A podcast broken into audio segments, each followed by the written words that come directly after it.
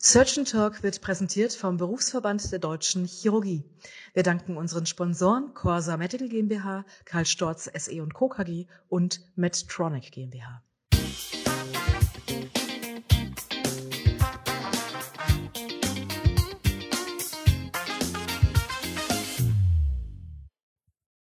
Hallo zusammen, herzlich willkommen zu einer neuen Ausgabe von Surgeon Talk, der chirurgische Podcast rund um alles, was hier bei uns in der Chirurgie spannend ist. Mein Name ist Wolfgang Schröder und zu Gast habe ich heute den Direktor der, des Instituts für Rechtsmedizin am Klinikum der Universität zu Köln, Professor Dr. Med Markus Rothschild. Herzlich willkommen erstmal. Ja, danke schön. Freue mich sehr. An der Position und an dem Institut kann man schon ein bisschen erkennen, worum es heute geht, nämlich um den Totenschein. Ich will aber, wie wir das immer machen, unseren Gast ganz kurz einmal hier vorstellen. Herr Professor Rothschild hat studiert in Berlin Humanmedizin, hat dann 2001 angefangen am Institut für Rechtsmedizin der Freien Universität Berlin, hat dort seinen Facharzt gemacht für Rechtsmedizin, auch habilitiert.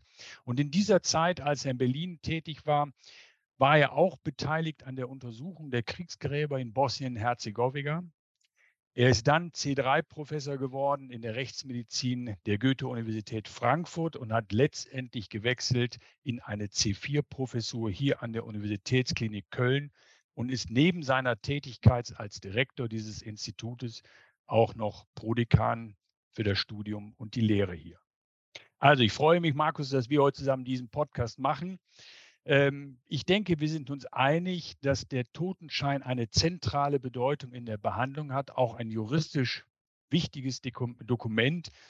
Und ich will meinen Podcast damit eröffnen, dass ich die Frage, wie viele Todesfälle von der Staatsanwaltschaft in Köln eigentlich beschlagnahmt werden und wie viele dieser Leichen dann bei dir in der Rechtsmedizin untersucht werden. Ich mhm. habe keine Vorstellung, welcher mhm. Größenordnung das ist. Vielleicht können wir damit einmal anfangen. Mhm. Ja, selbstverständlich, sehr gerne, Wolfgang.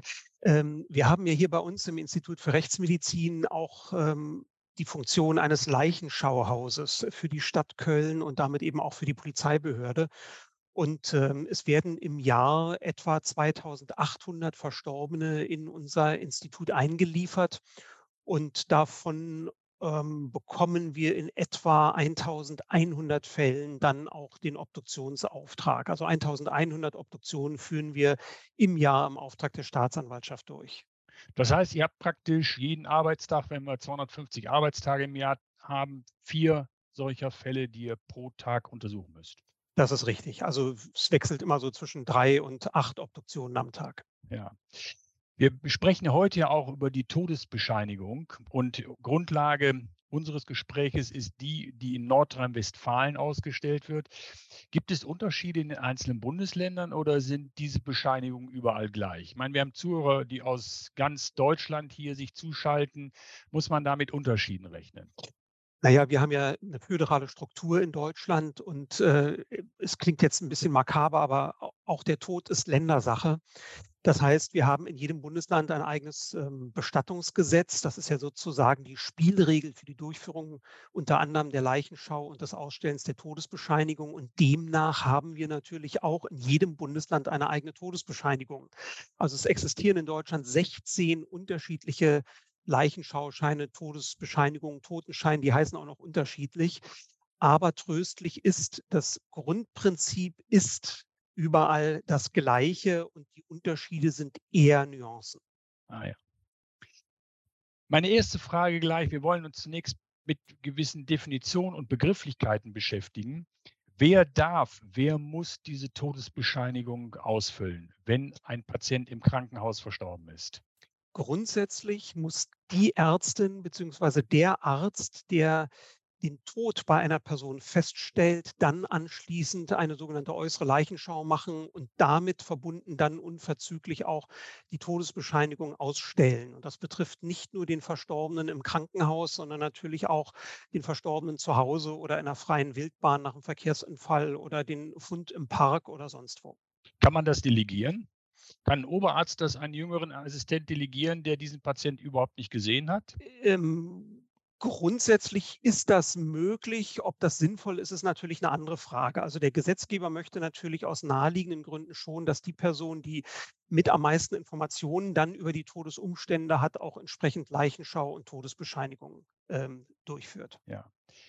Jetzt gibt es zwei Begriffe, die vielleicht auch immer wieder verwechselt werden. Man unterscheidet ja die Todesursache von der Todesart. Was muss man zu diesen beiden zentralen Begriffen des Todesscheines wissen? Also wenn es um Leichenschau und Todesbescheinigung geht, sollte man beide Begriffe erstmal sauber voneinander trennen. Todesursache ist ja eine medizinische Diagnose. Ähm, Todesart ist ein juristischer Begriff. Das ist eine juristische Erfindung und man übersetzt sich den Begriff am besten mit Todesumstände. Ähm, nun sind Todesursache mhm. und Todesart ähm, sozusagen zwei verschiedene Schuhe, aber natürlich schon des gleichen Paares. Das heißt, wenn ich mir Gedanken mache über die Todesumstände, also die Todesart, muss ich natürlich eine Idee haben, was könnte die Todesursache sein. Mhm. Ähm, wo gibt es mehr Schwierigkeiten, wenn ihr die Todesbescheinigung anguckt? Sind öfter äh, Fehler bei der Todesart oder bei der Todesursache in der Dokumentation? Oder kann man das so nicht sagen? Das kann man, glaube ich, so nicht sagen. Ich meine, das Problem haben wir ja alle, alle Ärztinnen und Ärzte, wenn wir äh, neben einem Verstorbenen stehen, was ist die Todesursache? Wenn das in einem, einem klinischen Setting passiert, einem Monitoring, vielleicht sogar auf einer Intensivstation, werde ich in der Regel mit meiner Vermutung bezüglich der Todesursache wohl immer richtig liegen. Und auch bei einem Patienten mit einem langjährigen Leiden wird die Hausärztin oder der Hausarzt wahrscheinlich auch immer richtig liegen. Aber ansonsten ist das natürlich immer eine wüste Spekulation. Mhm. Denn ohne, ohne Obduktion werde ich es ja nicht wissen. Und wir wissen äh, aus vielen Studien seit vielen Jahrzehnten überall auf der Welt, auch in Deutschland, dass in etwa 40 Prozent ähm, die Todesbescheinigung bezüglich der Todesursache und auch der Todesursachenkaskade schlichtweg falsch ist. Mhm. Vieles wird sich da rausmändeln. Also da, wo ich schreibe Herzinfarkt, war es in Wirklichkeit äh, eine zerebrale Insuffizienz, aber eben auch umgekehrt. Ähm, aber ich, wir, wir, sind alle davon überzeugt, dass die Todesursachenstatistik ähm, nicht besonders valide ist. Das ist ja. leider so. Aber die Todesart ist natürlich der Punkt mit den meisten Konsequenzen. Und ähm, da machen tatsächlich erstaunlicherweise viele Ärztinnen und Ärzte oft große Fehler. Wenn man sich jetzt die Todesbescheinigung NRW anschaut, dann ist unter dem Punkt 3 steht eben Todesart. Und da steht, gibt es Anhaltspunkte für äußere Einwirkungen, die den Tod zur Folge haben. Da kann man ankreuzen Nein oder Ja. Und wenn man Nein sagt, wird noch unterschieden, wenn Nein Todesart natürlich, oder ungeklärt, beziehungsweise ob natürlich nicht natürlicher Tod. Ja. Ähm, wir wollen ja so ein bisschen rausarbeiten heute, was man bei welchem Fall im Grunde ankreuzt, weil bei gewissen Konstellationen eben auch die Staatsanwaltschaft mit ins Spiel kommt. Kannst du das vielleicht noch mal kurz erklären, wann automatisch bei einer Todesbescheinigung die Polizei bzw. Staatsanwaltschaft anfängt zu ermitteln? Also wenn ich einen natürlichen Tod attestiere, ähm, dann bleibt dieser Todesfall eine Privatangelegenheit und die Polizei oder überhaupt Strafverfolgungsbehörden werden da nicht eingeschaltet und auch nicht berührt. Die erfahren von dem Fall gar nichts. Wenn ich hingegen eine ungeklärte oder eine nicht natürliche Todesart attestiere, muss ich in jedem Fall sofort danach die Polizeibehörde einschalten. Die kommen dann und eröffnen ein sogenanntes Todesermittlungsverfahren. Da geht es also noch nicht um, um Schuldige oder so, sondern das ist ein ganz neutraler Verwaltungsvorgang, der dann sozusagen beginnt. Und an dessen Ende entscheidet dann die Staatsanwaltschaft als Anwalt des Staates, also auch des Verstorbenen, mhm. ähm, ob zum Beispiel mit Hilfe einer Obduktion Licht, weiter Licht in die Todesumstände gebracht werden muss oder oder ob das nicht notwendig ist und dann wird die Leiche auch ohne Obduktion wieder freigegeben. Ähm, es gibt insofern die gleiche Konsequenz. Ungeklärt oder nicht natürlich heißt in jedem Fall, ich muss die Polizei benachrichtigen. Aber es macht trotzdem einen Unterschied, ob ich ungeklärt oder nicht natürlich ankreuze, nämlich in der Botschaft an die Polizei. Wenn ich nämlich nicht natürlich ankreuze, dann kann ich das schon dann machen, wenn ich Anhaltspunkte habe für einen nicht natürlichen Tod und dann breche ich meine Leichenschau ab. So steht es im Gesetz auch drin. Mhm. Das heißt, wenn ich nicht natürlichen Tod attestiert habe, habe ich als medizinischer Sachverständiger einen Anhaltspunkt für nicht natürlichen Tod und unter Umständen gar keine komplette Leichenschau gemacht. Umgekehrt bedeutet ungeklärt, ich muss eine komplette Leichenschau gemacht haben, an deren Ende ich keine Anhaltspunkte für nicht natürlichen Tod habe, aber ich weiß eben auch nicht, was die Todesumstände sind. Was sind so klassische Ursachen, die ihr seht, wo ein nicht natürlicher Tod attestiert wird? Ja, ähm, wenn zum Beispiel ähm, Verletzungen am Körper sind, die ohne weiteres tödlich sein können, also Verletzungen am Hals beispielsweise, jemand wird erhängt aufgefunden oder liegt irgendwo und hat Verletzungen am Hals oder ähm, Schädelhirntrauma oder ähm, asymmetrischer Thorax, ein instabiler Thorax, mhm. der bei der Leichenschau auffällt. All solche Sachen geben oft schon den Anlass auf einen nicht natürlichen Tod, aber es reichen auch sonstige Umstände. Das heißt, ich untersuche jemanden in der Wohnung, der hat äußerlich überhaupt keine Verletzungen, aber neben der Leiche liegt ein Abschiedsbrief. Dann ist das schon Grund genug, einen nicht natürlichen Tod zu attestieren. Jetzt ist es ja so, die meisten Patienten, die in der Klinik versterben, sind oft chirurgische Patienten. Und unter juristischem Aspekt ist es ja so, dass jeder chirurgische Eingriff eine Körperverletzung im strafrechtlichen Sinne darstellt. Und deswegen meine Frage, äußere Einwirkung. Ist Chirurgie im Grunde äußere Einwirkung und ist bei jedem chirurgischen Eingriff, weil es ja eine strafrechtliche Körperverletzung eigentlich darstellt, in diesem Sinne auch schon eine nicht natürliche Todesbescheinigung ausgestellt werden? Also wenn du das einen Juristen fragen würdest oder eine Juristin, dann würde der oder diejenige antworten, das kommt drauf an. Mhm. Und es ist tatsächlich so, dass die Juristinnen und Juristen ähm, da durchaus unterschiedlicher Meinung sind. Grundsätzlich stimmt das, was du sagst. Jeder ärztliche Eingriff ist, und das hat das äh, Reichsgericht in Strafsachen vor ungefähr 130 Jahren ja mal festgestellt, ist eine Körperverletzung. Und dann sagt natürlich der Bundesgerichtshof sehr konsequent, naja, wenn ich äh, bei jemandem äh, einen chirurgischen Eingriff durchführe, also eine Körperverletzung begehe, die sanktionslos ist, weil es ist ja, die Einwilligung liegt ja vor, aber infolge dieser Körperverletzung stirbt der Patient, dann nenne ich das als Jurist eine Körperverletzung mit Todesfolge. Und liebe Leute, das ist ein nicht natürlicher Tod. Demgegenüber sagt aber das große Lager der Literaturrechtsprechung, die also die Kommentare auch zu den Gesetzen schreiben, na ja, wenn du ein natürliches Übel behandelst, also jemand die Gallenblase entfernst, äh, der Patient äh, ist aufgeklärt worden, hat rechtswirksam eingewilligt, du führst den Eingriff legeartes und sorgfältig durch und trotzdem verwirklicht sich unvorhersehbar und unvermeidbar eines der Risiken, liebe Leute, dann ist das Pech.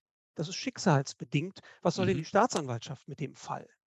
Ähm, das heißt, es ist, kann oder ist durchaus gerechtfertigt, wenn all diese Voraussetzungen, die ich gerade genannt habe, vorliegen. Und wie gesagt, es geht nicht um die Behandlung einer Verletzung, dann wäre es in jedem ja. Fall ja nicht natürlicher Tod, sondern es geht um die Behandlung einer inneren Erkrankung dann kann man durchaus einen natürlichen Tod attestieren. Das machen wir auch in der Uniklinik so.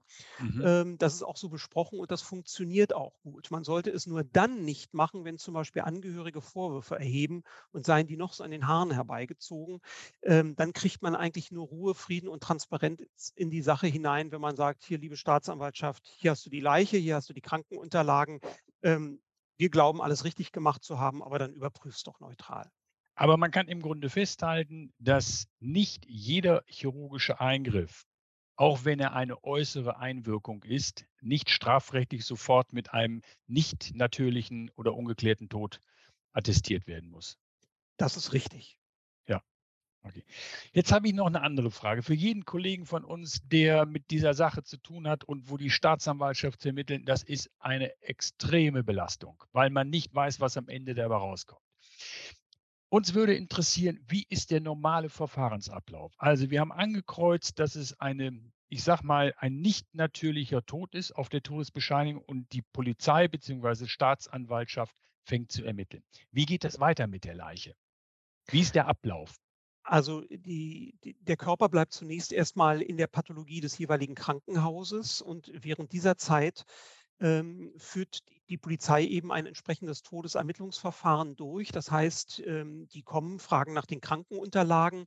Da gibt es unterschiedliche Politik in den Häusern. Manche Häuser sagen, wir geben die grundsätzlich nur nach richterlichem Beschluss raus, einfach auch aus Gründen äh, der ärztlichen Schweigepflicht ähm, und auch um sich nicht andere Rechte zu beschneiden. Andere Häuser geben das dann sofort entsprechend heraus. Ähm, das kann man so oder so halten.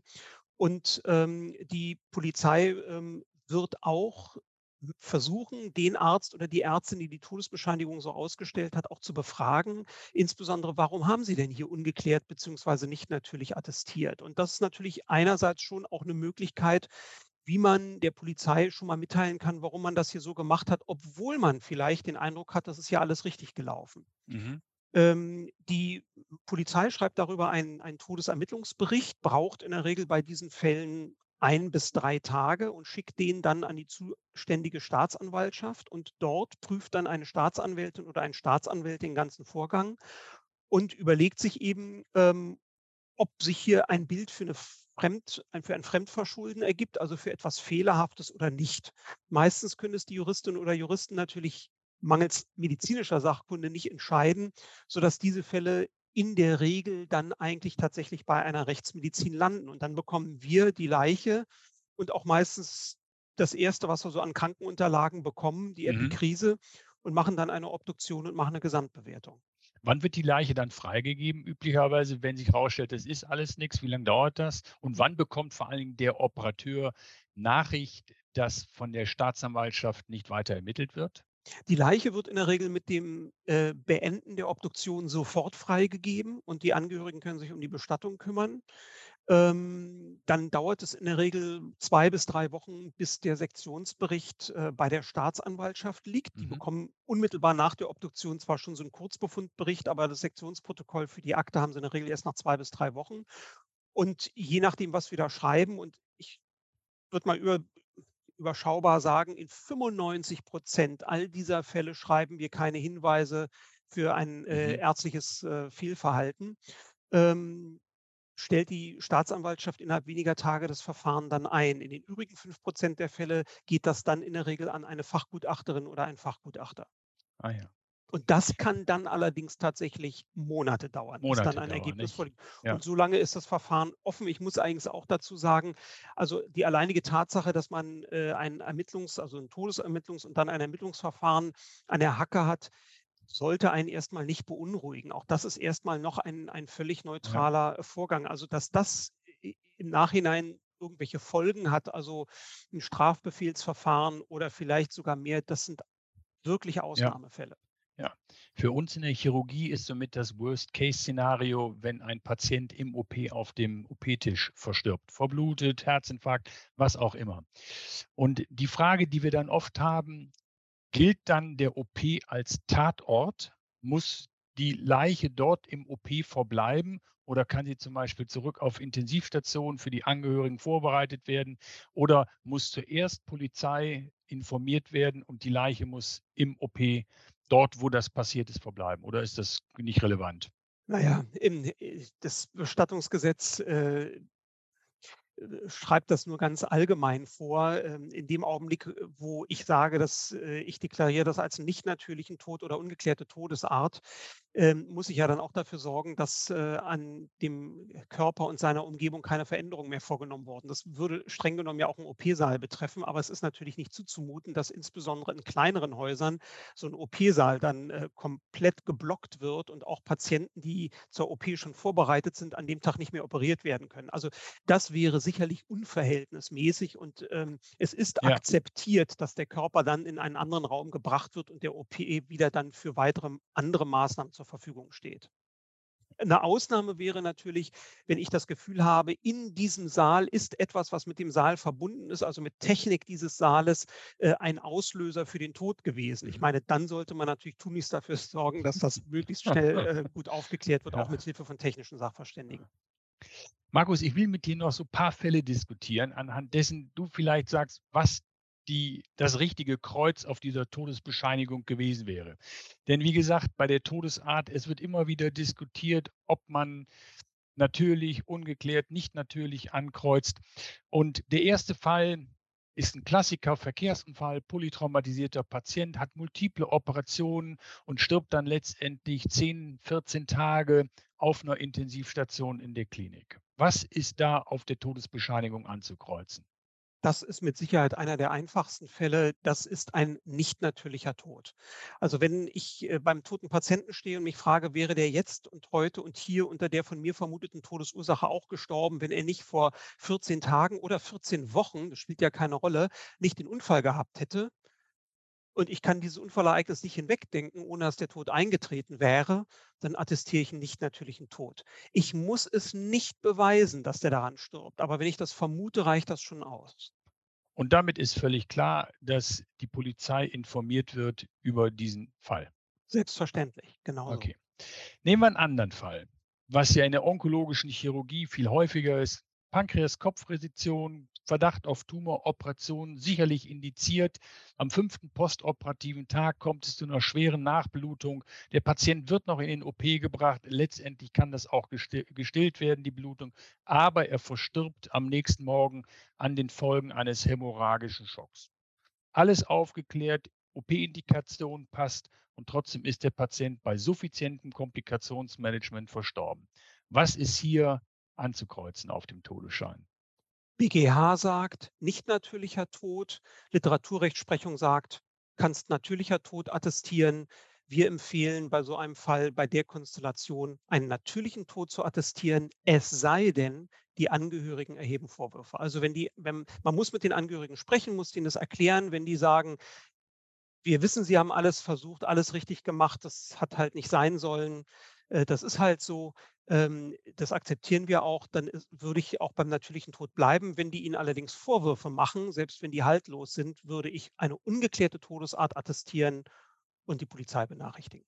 Wobei wir, natürlich, wobei wir natürlich von den Schlichtungsstellen der Landesärztekammer wissen, dass die Patienten oft viel, viel später erst sich an richterliche oder, oder, an solche Schlichtungsstellen wenden, um irgendwelche Fehlbehandlungen geltend zu machen. Also ich kann mir kaum vorstellen, dass das in dem Moment, wo der Patient dann verstirbt, dass das das Gespräch mit den Angehörigen wirklich aussagekräftig ist, um den Totenschein dort entsprechend auszufüllen. Naja gut, ähm, ich kann das jetzt ja auch nicht für, für jeden Fall pauschal so sagen. Ich kann Ihnen nur also die Empfehlung aussprechen, ähm, es so zu tun, wie es die, die Rechtsprechung für mich günstigerweise zulässt. Also wenn ich ein Mensch bin, der ein Chirurg, eine Chirurgin bin, der eher sehr vorsichtig ist und sagt, na, wer weiß, was die Angehörigen in ein hm. paar Wochen machen, dann kreuzt doch einfach, ja, dann kreuzt doch einfach immer nicht natürlicher Tod an, informiert die Polizei und macht das so. Ja. Der BGH sagt, prima. Ähm, ob das sinnvoll ist, das in jedem Fall zu tun, ist natürlich eine andere Frage. Und ähm, ja. Äh, wenn ich das Gefühl habe, ich, ich kenne die Angehörigen gut, ich kann mit denen gut kommunizieren. Ich meine, was ich nie im Griff habe, ist das Laiensystem um die Angehörigen herum, die die dann irgendwann mal aufstacheln nach ein paar Wochen. Mhm. Aber es wäre auch gerechtfertigt, nach der Literaturrechtsprechung hier einen natürlichen Tod zu attestieren. Ja. Nehmen wir mal einen anderen Fall. Rektumkarzinom beim Karzinom vorbehandelt. OP sicherlich indiziert eine tiefe anteriore Rektumresektion. Der Patient entwickelt eine typische Komplikation, siebter Tag Anastomoseninsuffizienz, aber das Komplikationsmanagement ist insuffizient, die Diagnostik wird zu spät gemacht, die Entzündungswerte, alles was das ist, wird fehlgedeutet und die Therapie auch dieser Komplikation zu spät eingeleitet. Der Patient verstirbt letztendlich im Multiorganversagen drei, vier Tage später. Tja, das ist natürlich großer Käse, muss man ehrlich sagen. Ähm, also, wenn ich selber das Gefühl habe, ähm, ich habe einen Fehler gemacht, dann beißt sich hier tatsächlich äh, bei diesem System die Katze in den Schwanz, denn es gibt ein Grundprinzip bei den Juristinnen und Juristen, das heißt Nemo tenetur se ipsum accusare. Niemand ist verpflichtet, sich selber anzuzeigen wegen einer Straftat, die er möglicherweise begangen hat. Das heißt, ich bin einerseits verpflichtet, als derjenige, der zuletzt die Finger am noch lebenden und dann gestorbenen Patienten hatte, tot festzustellen und die Todesbescheinigung auszustellen. Wenn ich das aber ehrlich mache, und in dem Fall müsste ich ja dann einen nicht natürlichen Tod attestieren, dann liefere ich mich selbst der Strafverfolgungsbehörde genau. aus. Ähm, aus diesem Grunde haben wir zum Beispiel in der Uniklinik eine, eine klare Dienstanweisung, die sagt, bei dieser Fallkonstellation wollen wir uns natürlich alle ehrlich verhalten.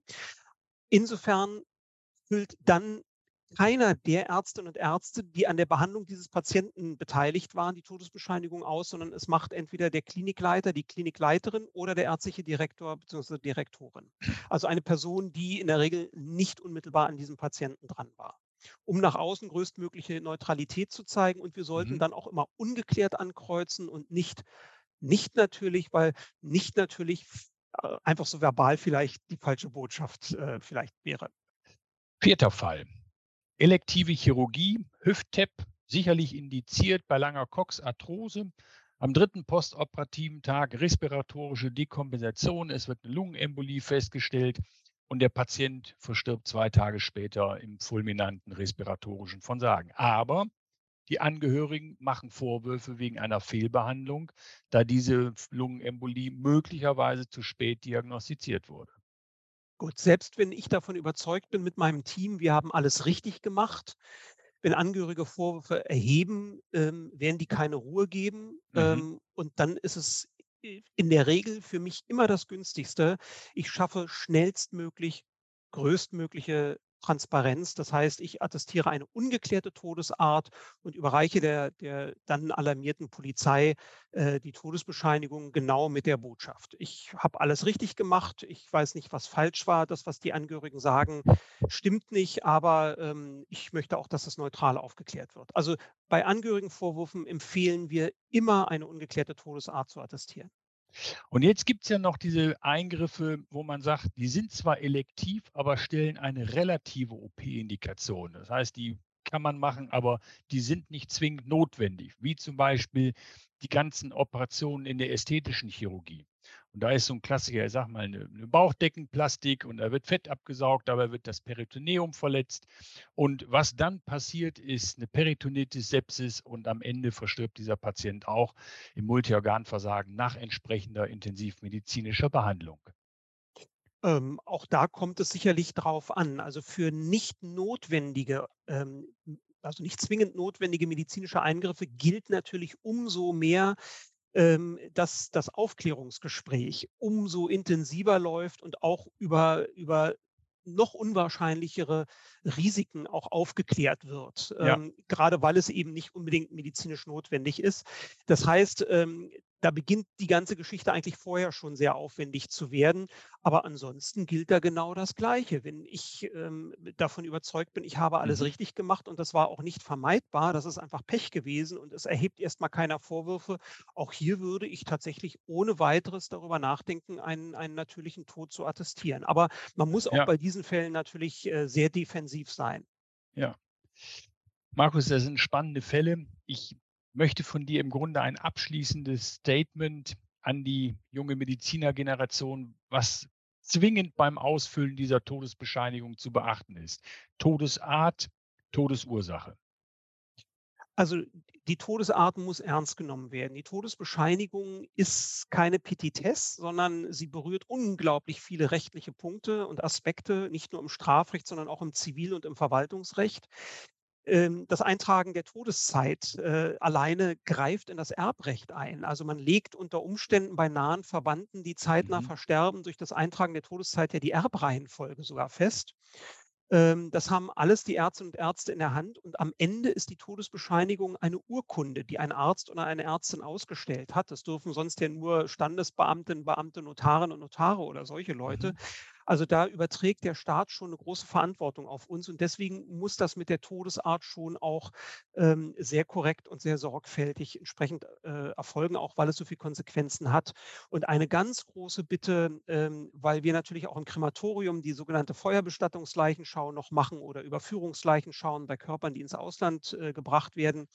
Man sollte immer eine Chance haben, den Arzt oder die Ärztin, die diese Urkunde ausgestellt hat, unkompliziert telefonisch während der Woche erreichen zu können. Das heißt, bitte in Druckbuchstaben oder mit einem Stempel den Namen unten leserlich eintragen und eine Telefonnummer, wo man die Person, wo man die Kolleginnen und den Kollegen dienstlich tatsächlich in der Woche erreichen kann. Oft lässt es sich mit so einem Telefonat klären. Wenn wir das nicht klären können, ja, dann werden diese ganzen Fälle angehalten und kommen dann doch über die Schleife der Polizei dann wieder zu Ihnen zurück.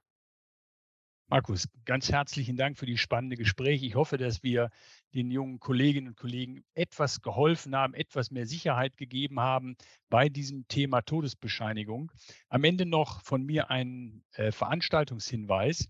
Es gibt ein innovatives Konzept für einen Workshop, äh, den die BDC-Akademie zusammen mit Ambos macht, Basic Surgery Learn and Chat, einem, äh, eine Blended Learning Veranstaltung mit E-Learning-Paketen von Ambos und dann eine Präsenzveranstaltung in Berlin, die sicherlich geeignet ist, für die nächste Generation ein eigenes Netzwerk aufzubauen. Hierzu laden wir herzlich ein. Ihr findet alle Veranstaltungshinweise hierzu auf den Websites von BDC und Ambos.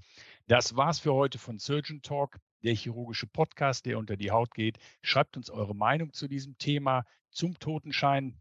Wir beide bedanken uns fürs Zuhören und verbleiben mit besten Grüßen bis zur nächsten Ausgabe von Surgeon Talk. Euer Wolfgang Schröder.